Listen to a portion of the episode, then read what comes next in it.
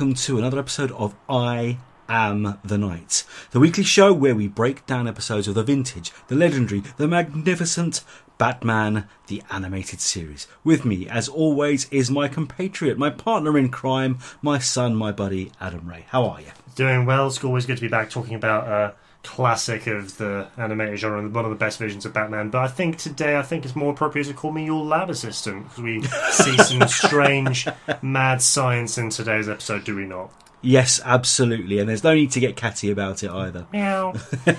Yes, we're talking about the brilliant episode Tiger Tiger, which comes out of left field, written by Michael Reaves, Randy Rogel, and Cherie Wilkerson, and directed by Batman the Animated Series veteran Frank Paur.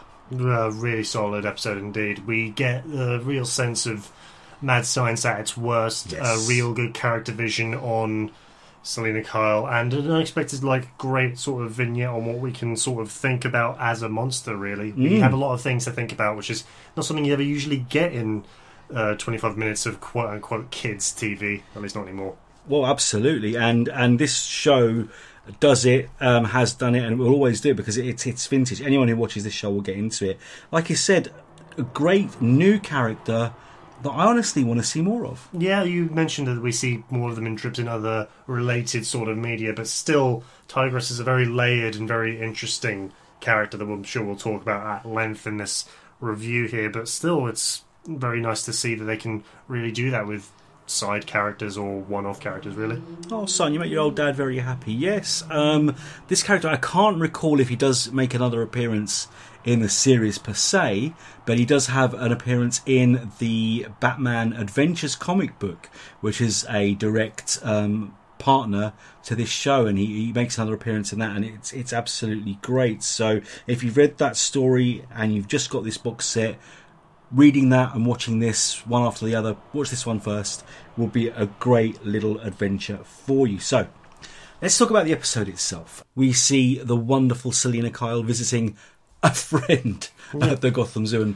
what kind of friend would she have, of course? Well, that's just the thing about this interpretation of Catwoman. I've always known her, and I've been in my reviews of uh, the latest runs of Catwoman since uh, Detective 1000. She's Mm. always been, at least in my mind, the one of the greatest thieves in DC Comics and uh, notorious legendary cat burglar. So it's very interesting to me that they're focusing, they're doubling down on this environmentalist caring for the wildlife and caring for the cat sort of side of things, which is not something I've really seen a lot of, and something I'm very grateful they're exploring too, just this new side of the character. So yeah, this version of Catwoman does have a beautiful Great Bengal tiger as a friend. and Oh, it's a love it. really lovely thing and really just a really punctuated character moment that we've just come to know the Selina for. And for those who might not necessarily know her, oh, uh, Catwoman. Oh, okay, I know who this is.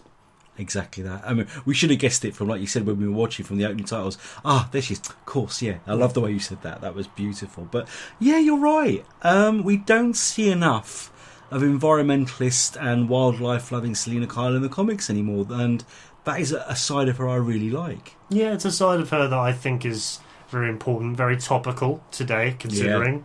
But uh, no, it's not necessarily something I've seen. I, in my reviews to, of the Catwoman titles, I, I commonly call her a couple of times uh, one of the greatest thieves in DC Mhm. Comics, which I think is still Oh, pretty fair. doubt. Pretty fair. Um, but yeah, this environmentalist side is something that I find uh, much more interesting and something I think is explored well, which is why I give such a credit to this show because they've been able to get both sides of the character down very well and very clearly.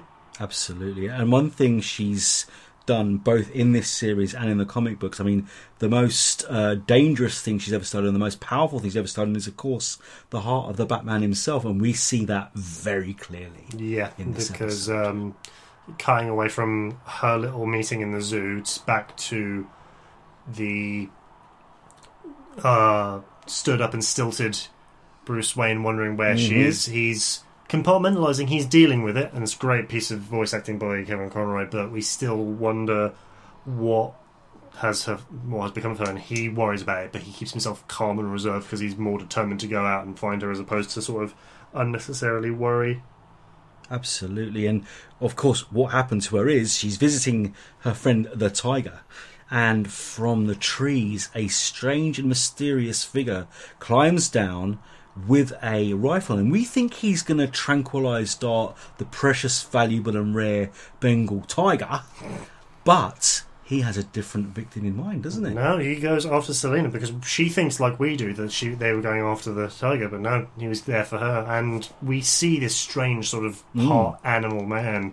And at least in my first thoughts, my first take of the episode, I thought it might have been some one of the gorillas from Gorilla City, Yeah, like your too. like your Grodom, your Monsieur Mallahs, or your like. yeah. So when I so when we see them taking Selina somewhere very different altogether, it's a very much more pleasant surprise, and we get to see someone new, someone unknown, and then unrepeated, sort of put into Yeah. the villain spotlight, and he's certainly very interesting and very good.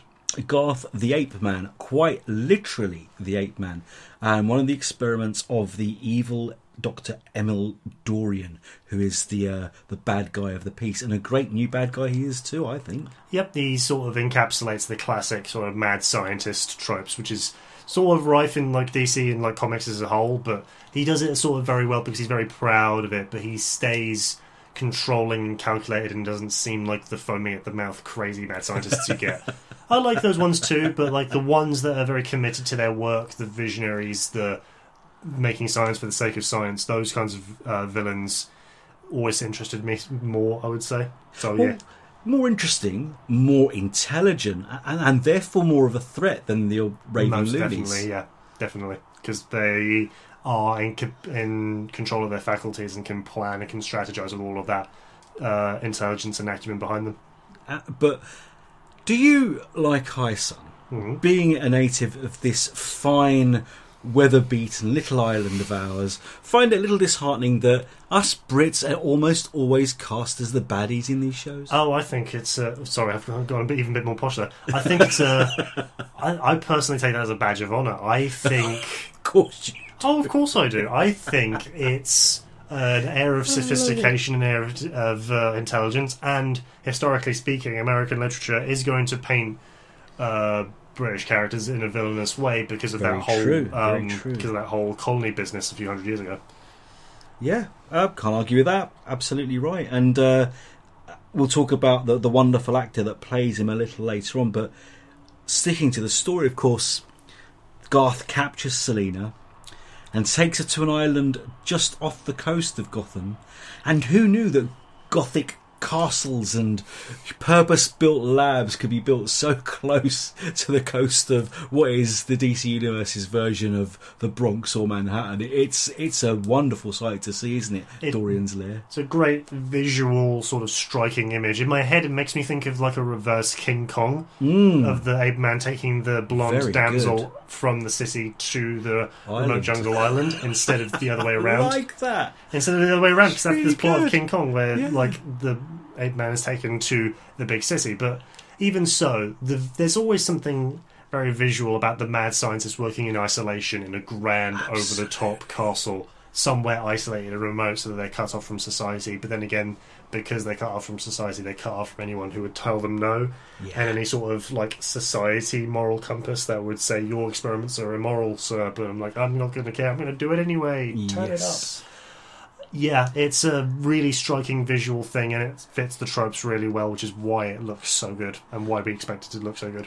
Wonderfully put, young man. Wonderfully put, and also um, very, very reminiscent of classic works of literature from Shelley and Frankenstein, where Frankenstein, the, the professor, the doctor, the actual character, is he really more of the monster than the creature he creates? Because that creature is, is innocent when it's when it's born, and we see that a lot between the relationship of Emil Dorian and his creation Tigress. I think. Yeah, because Tigress is definitely the more interesting of the two Oh, sort of abomination creation mutant things. I'm sure we'll talk about him in a bit more depth, but yeah, the it's you sort of have to consider the creations like Tigress and like Frankenstein's monster as sorry to throw around my literature degree, but uh, as clean slates, as tabula rasas, as innocent versions just put Yes. out without anything to their names and without any morals. They have their morals sort of put on them by their creators and by the world they're born into. Uh, just like children, really. So we can't really hold them accountable until they start thinking and feeling on their own, and we can expect to see more of that as we talk more about the character. But yes, um, it's very interesting that Batman's able to find this isolated little island in his own detective ways.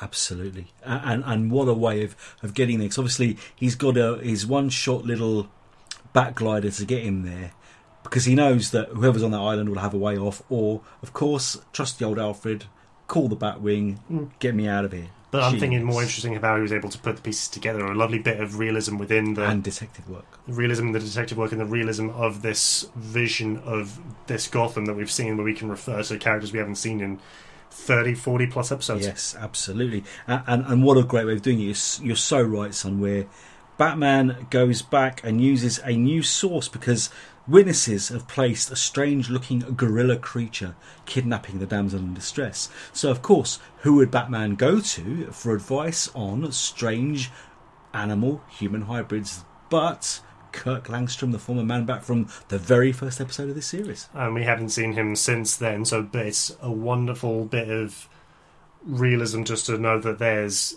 going to be characters like that that Batman can call back to, and it still benefits the audience who may not necessarily know by referencing this was very similar to the serum I used when I became the Man yes.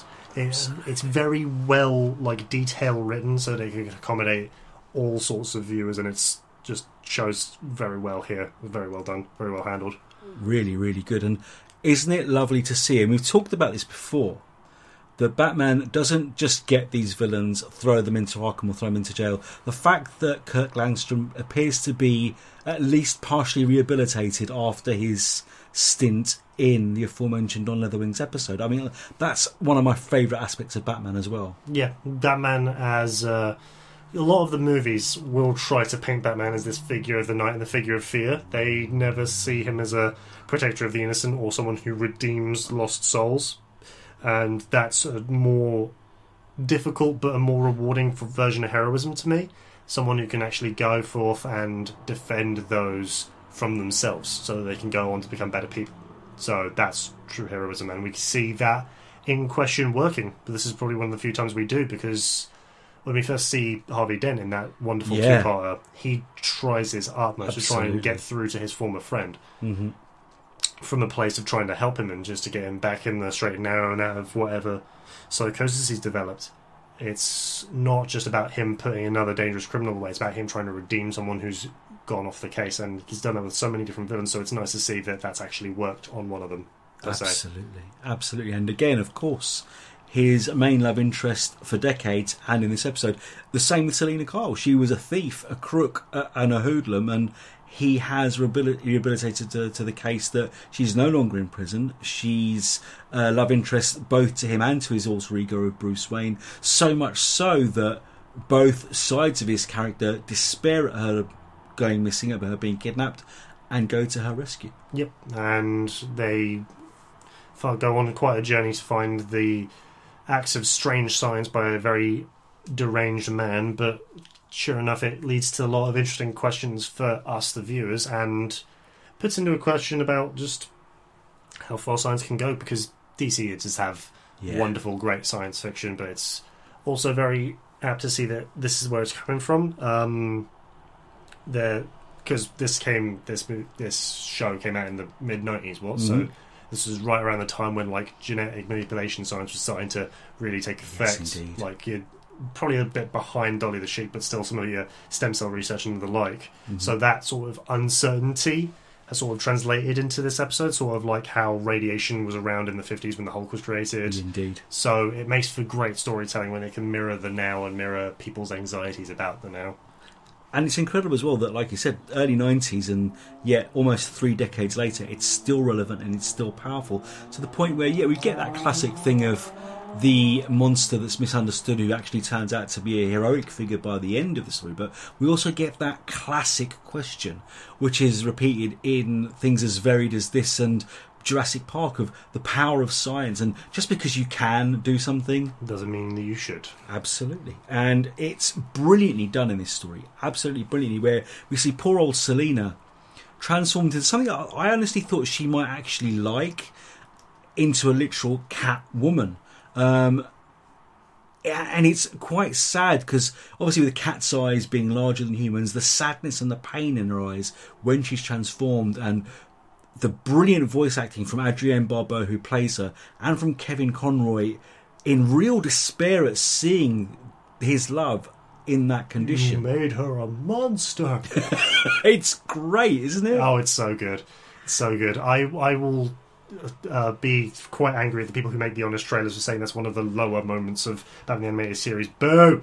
Really? Yeah. Oh no. They said it's from some of the highs, just like a montage of the Joker, some of the lows, that. I'm like, no, that is a great character moment where he's tussling and, and uncertain about how he's feeling about what he's seeing, and letting the like steely visage of Batman sort of break under something shocking. And circling back to what you said about um, Catwoman, I think Hmm. ultimately she didn't really embrace it because it wasn't her choice, and that's why and that's something an- another sort of lesson about this episode is that the dark sides of science is that um, just because you could doesn't mean you should but sometimes uh, science goes bad but it doesn't ask permission and it just does things Very well said. because like another example of that of mad science doing things for the sake of doing things for the sake of progress would be like Mm. um, the Cybermen from um, 2000s Doctor yeah. Who just like trying to upgrade humanity until there's no hu- actual humans left. It's not. That's the sort of dark side of advancement. Too much is that it replaces what we were and sort of paves over, and it's not correct. But at least John Lumic was believed in his own ideals enough that he actually underwent the process himself and became a Cyberman. Whereas with Dorian, he loves cats and thinks they're infinitely better to human beings, and in many ways, I can't argue with that. In many ways, he's right. But Selina again is a cat lover, but that does not mean she wants to be one. Yeah. And Dorian went that one step too far. Especially considering Dorian has the potential of turning a person into a cat person, Mm. but didn't choose to go through that process himself. There you go. Yeah. so is- he is two faced. He's Yeah. literally not prepared to back up his own vision and ideals. Yeah, but even with the science behind his cat person te- transformation, his own magnum opus, his great creation, was something he was someone he created himself from scratch. Mm-hmm. The interesting, interesting character of Tigress. And what a character. Well said, son. I mean, to me, he. From the beginning, you just think this is going to be another monster for Batman to fight, take down, and defeat. But by the end of this, I mean, talking about character progression and character growth, an amazing piece of character development and growth from this one character in that short 20 minute episode. It's Yeah. brilliant. It's amazing to see that this Kai character goes through Yeah. the entire literature degree. Sorry, yeah. um, the entire re- role reversal on the master and slave dialectic. Mm. It's it reminds me really heavily of like Frankenstein's monster, like I mentioned before, but also looking at Prospero and Caliban from the Tempest. oh, wonderful. Absolutely. Because sure, the there's a lot of similarities to that um, wizened genius who lives on the remote island, all all on his lonesome, and making strange changes to the nature and the world around him because his magic or his science is just that strong enough. And there's this one figure in the middle who starts out Mm. understanding and sympathetic, but then ev- eventually starts to find their own voice, their own identity, and works against their creator or the one that sort of had the greatest influence over their surroundings. Because we see that at the beginning with Tigress. We see them as this monstrous figure Oh, yeah. going out in the wilderness hunting down Batman, and does so with like deadly efficiency. and there are many times when we thinks we think Batman's dealt with him. Oh, he comes right back. Dealt with him. Comes right back. Yeah. Just relentless, unstoppable. Then we get Batman uh, netting him down to the tree, and then he starts to speak. Yeah. That just puts such a So human well done. puts such a human element on Mm. this monstrous character, so we start to immediately start to feel for him, and we feel the motivations of him wanting to do this to appease his master, appease his father, his creator. So that when it eventually does backfire and he goes back to Doctor Dorian, uh, he is like horrible to this Yeah. to Tyrus, and by all accounts, he really shouldn't be because he's this puny little man. He's Mhm. trying to like slap across the face and talk down to this seven foot tall yeah, least. beast man Yeah. who could very easily like claw him all of the new ones. Absolutely. It's like you said there, it's all about respect. Emil Dorian doesn't respect anyone but himself. No. He sees himself as the all powerful, almighty, wise, and everything he believes is right. And that poor character, Tigress, sees this man as his father and respects him and loves him. And honestly, yeah, he gives Tigress a slap. And with Tigress's power, he could rip that guy's head clean off his shoulders. Yeah. But he wouldn't because honestly, deep down, even though he has the visage and the physicality of a beast, of a monster, of an animal, he's far more human than Emil Dorian could ever be. And so much so that eventually he starts to question and doubt and then act in a heroic manner of destroying all of Dorian's science, but still saving Dorian at the end. So, just true heroism from something you would never expect to be heroic. It's fantastic. It really, really is. really fantastic. And Batman sees it too, because again, I think, again, kudos to Kevin Conroy's performance, because right up until the point he nets him and he speaks, Hmm. all Batman is doing is fighting to stay alive and fighting to take this thing down. Yeah. But that's again one of the aspects of the character I love that as soon as he sees that there's a semblance of intelligence there, that this isn't just some slavering beast, Batman softens Yeah, and he starts and to reason with him. talks to him exactly and that's the thing about batman as a character he will always try and reason with you first and then if you don't listen that's when you're going to meet the hammers of justice Yep. And even then, past the deliverance of justice, he will still try to Rehabilitate. rehabilitate and help once they've been incapacitated and captured and dealt with. absolutely right so obviously we get to the stage where tigress clearly has fallen for the cat-like selina Yeah. and he does accept her in that form. But of course, that's not what Selina wants to be. That's not who Selina is. And Batman tries to rescue the Selina he knows and loves. And unlike most human beings, Tigress sees that. He sees that the creature he's actually fallen for is going to be taken away from him. But again, heroically, saves her life and lets her go. I think that's just another part of the heroic and good-natured Mm. nature of Tigress. It's another like literature theory that you get with your Frankenstein's monsters and your Calibans is the sort of figure of the noble savage, someone who doesn't Absolutely. subscribe to like Western ideals, Yeah. but is still very honourable and forthright in their actions. So even though he does project um, desire and wanting onto Selina, he doesn't force that because she kn- she knows her own nature and she will follow her own path, and he wouldn't want to change her desires just to suit his. That's a very noble and forthright thing to do that not a lot of people would do. Absolutely. I couldn't It's- agree more. It's uh, certainly something certainly something Dorian didn't do because he wanted to change the natural world to suit his sort of ideals about science and perfection and evolution. I'm so glad you brought that up because exactly what I was going to say. He's the complete opposite Yeah. of his father. His father is a well spoken, educated, intelligent man on the outside, but a cold, cruel heart imposing his will on the inside. Whereas Tigress, for all intents and purposes, you look at him and you run a mile. He is a beast, a monster on the outside. But his compassion, his innocence, and his respect for other people's opinions and desires elevates him way beyond his father. Very much so. It's um because you see towards the end, uh, Dorian starts to become more and more frantic and Oh, uncertain yeah. in his actions, using like a double barrel shotgun to try and like shoot down Catwoman or Bat- Batman, Mm. just doing anything and acting frantically. But then Tigress is the one trying to reason and understand and reconcile in himself how he's feeling about being loyal to his father or to doing what he is now learning to believe is right. So it's a wonderful way that they've been able to handle and manage that dynamic, really.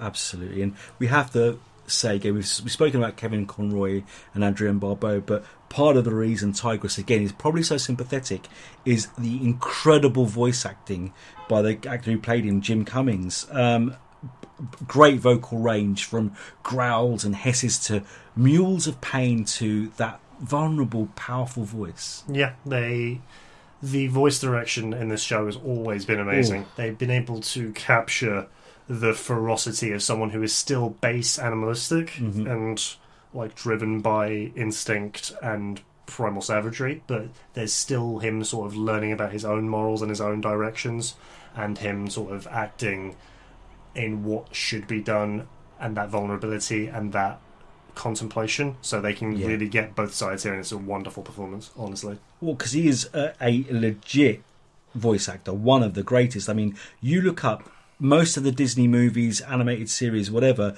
you'll see Jim Cummings' name there. I mean, things as varied as The Princess and the Frog. He was Christopher Robin in the Winnie the Pooh things, Aladdin, and of course, and you spotted this one, son. I'm proud of you.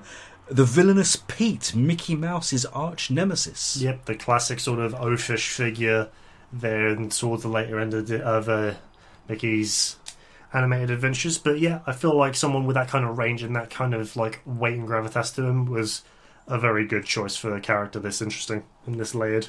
Absolutely. And then we have to talk about Emil Dorian, the villain of the piece, played by uh, the wonderful Joseph Maher. Again, a veteran of movies like Mars Attacks, In and Out, TV shows like Chicago Hope, um, Tales from the Crypt, Murder She Wrote. But uh, I know him, and your mother recognised him, and bless, bless your mum. Yeah. She sat through these episodes with us last night, and she said, I know that guy's voice. So she did half my research for me. She looked up Jim Cummings and she looked up Joseph Maher, who was uh, Bishop O'Hara in Sister Act 2. Ah, yeah. Bless my mother. My mother has this thing of just when there's an actor on, and you have this as well. yeah, I do. and you have this act there's an actor on the screen it's just like oh who is he who is he from and then i being obnoxious to say oh he's from and just name the thing we're watching because it does not bother me one bit but you two, Oh, you two both have this I thing. know, but then again for finding out the tenured careers of actors in batman the animated series it is a very helpful thing to be able to research actors on Mm. wikipedia or imdb. So yeah it's Indeed. great to see someone with that kind of range bringing a very good villain to life. And on that note, because this show has grown and developed as we have over the 40 odd weeks we've been recording it, um, I don't believe I mentioned the genius of Marc Singer, the actor who portrays um, Kirk Langstrom, the Man Bat, because obviously he was in the very first episode, but he again is a veteran of stage and screen. Um, for TV audiences alone, he was the hero in V, the excellent sci-fi series where lizards came to Earth disguised as human beings to try and eat us and Oh, is us that where Scientologists got it from? V, the Scientology show. No, there's a there is a theory there is a theory among Yeah, like tinfoil conspiracy theorists Yes. who believe that the world leaders are just lizard people. Royal family. The Queen is a lizard.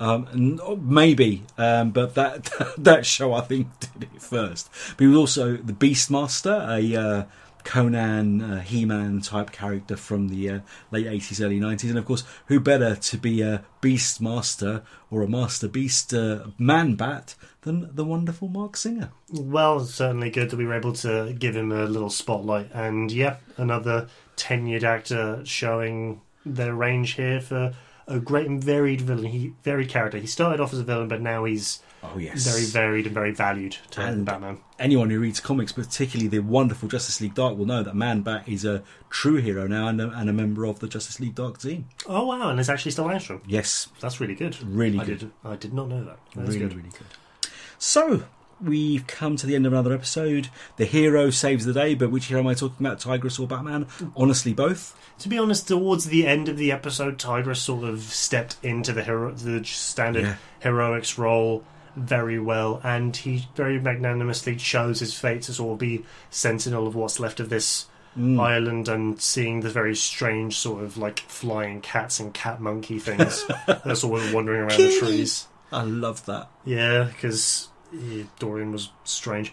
But still, that's a very heroic and noble choice to make. And yeah, I'd say at places he was more the hero of the story today. Yeah, and, and that closing line where Selina says, oh, "Come with us. There's nothing left for you here," and he replies, There's nothing left for me anyway. Wow, "brilliant. Who knew a 20-minute kids show could be that deep?" And just and that's why we loved it.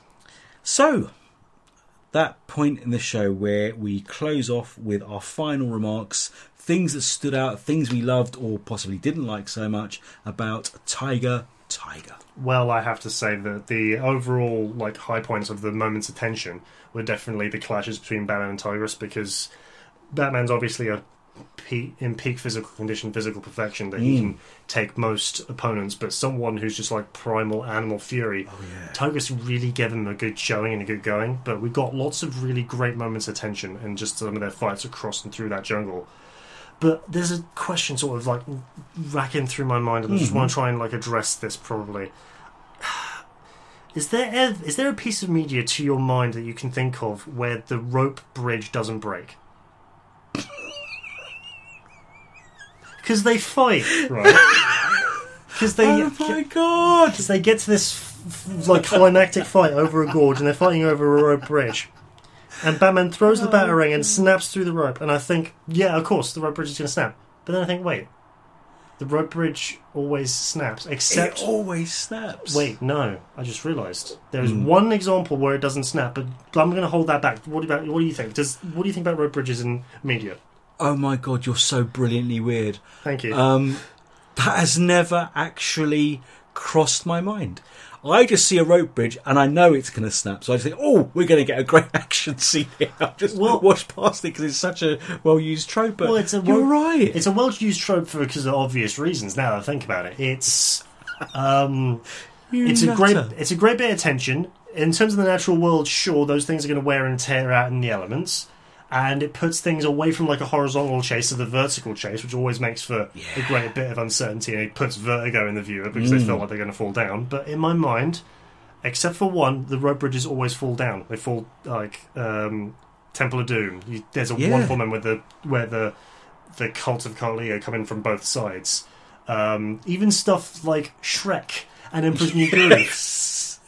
Even the new Jumanji, the second Jumanji Oh, with yeah, the Rockin' yeah, Gang. yeah, yeah. That was a brilliant rope rope ladder one. That was, that was fantastic. Yeah, but, now, but to my mind, there is one rope bridge in my head that I can see really clearly that doesn't Okay. snap. Okay then, listeners. No, no, I, I, will- I, will- I will give you this one for free, listeners. The no, no, see if they can guess it. Oh, okay. Oh, I want We'll to see if I can guess it. Yeah, absolutely. I, let, us give them the chance to see because I'm I can't off the top of my head remember every single rope ladder, rope bridge I've ever seen breaks. So, okay, listeners, challenge for you.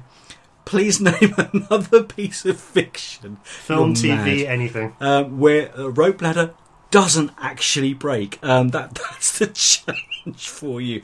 Oh, Adam, brilliant. Um, I, I was just going to comment on the literature side of things and the Tiger Tiger, the Burning Bright, and William Yeah, Blake, and but then everything else. And you but come on- up with rope ladders, rope bridges. God, where do rope ladders come from? I don't know. You, you said it a couple of times now. Bridges.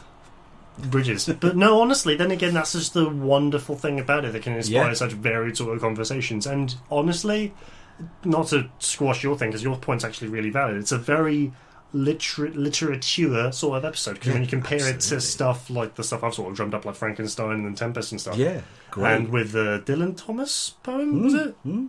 Yeah.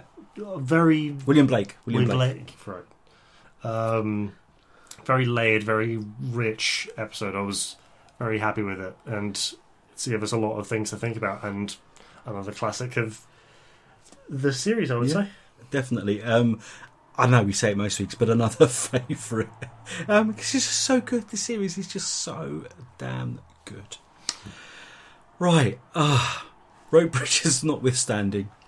Adam, uh, tell our listeners, viewers, readers where they can find more of you on Tinternet. Well, I can talk about rope bridges and review titles on Dark Knight News. As I said, I do review Catwoman Oh, at present. I also review um, Batman Beyond. Uh, some really solid runs of both titles going at the present.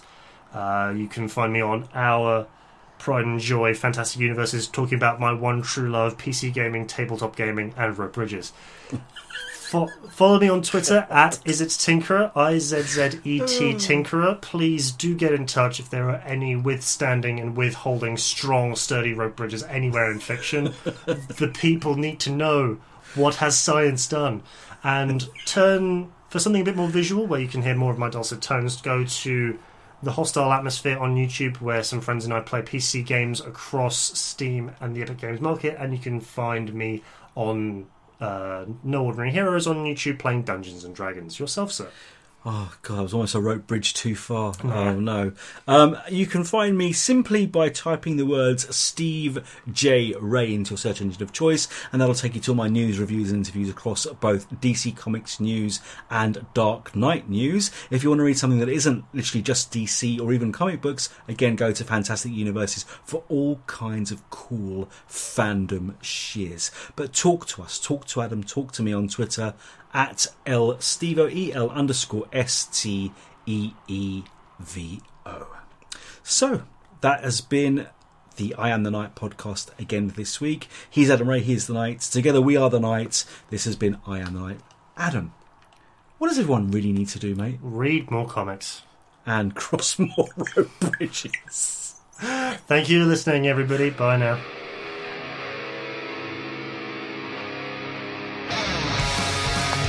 I Am the Night is one of the shows on the DC Comics News Podcast Network, along with the original DC Comics News Podcast, Mad Love the Harley Quinn cast, and the Spinner.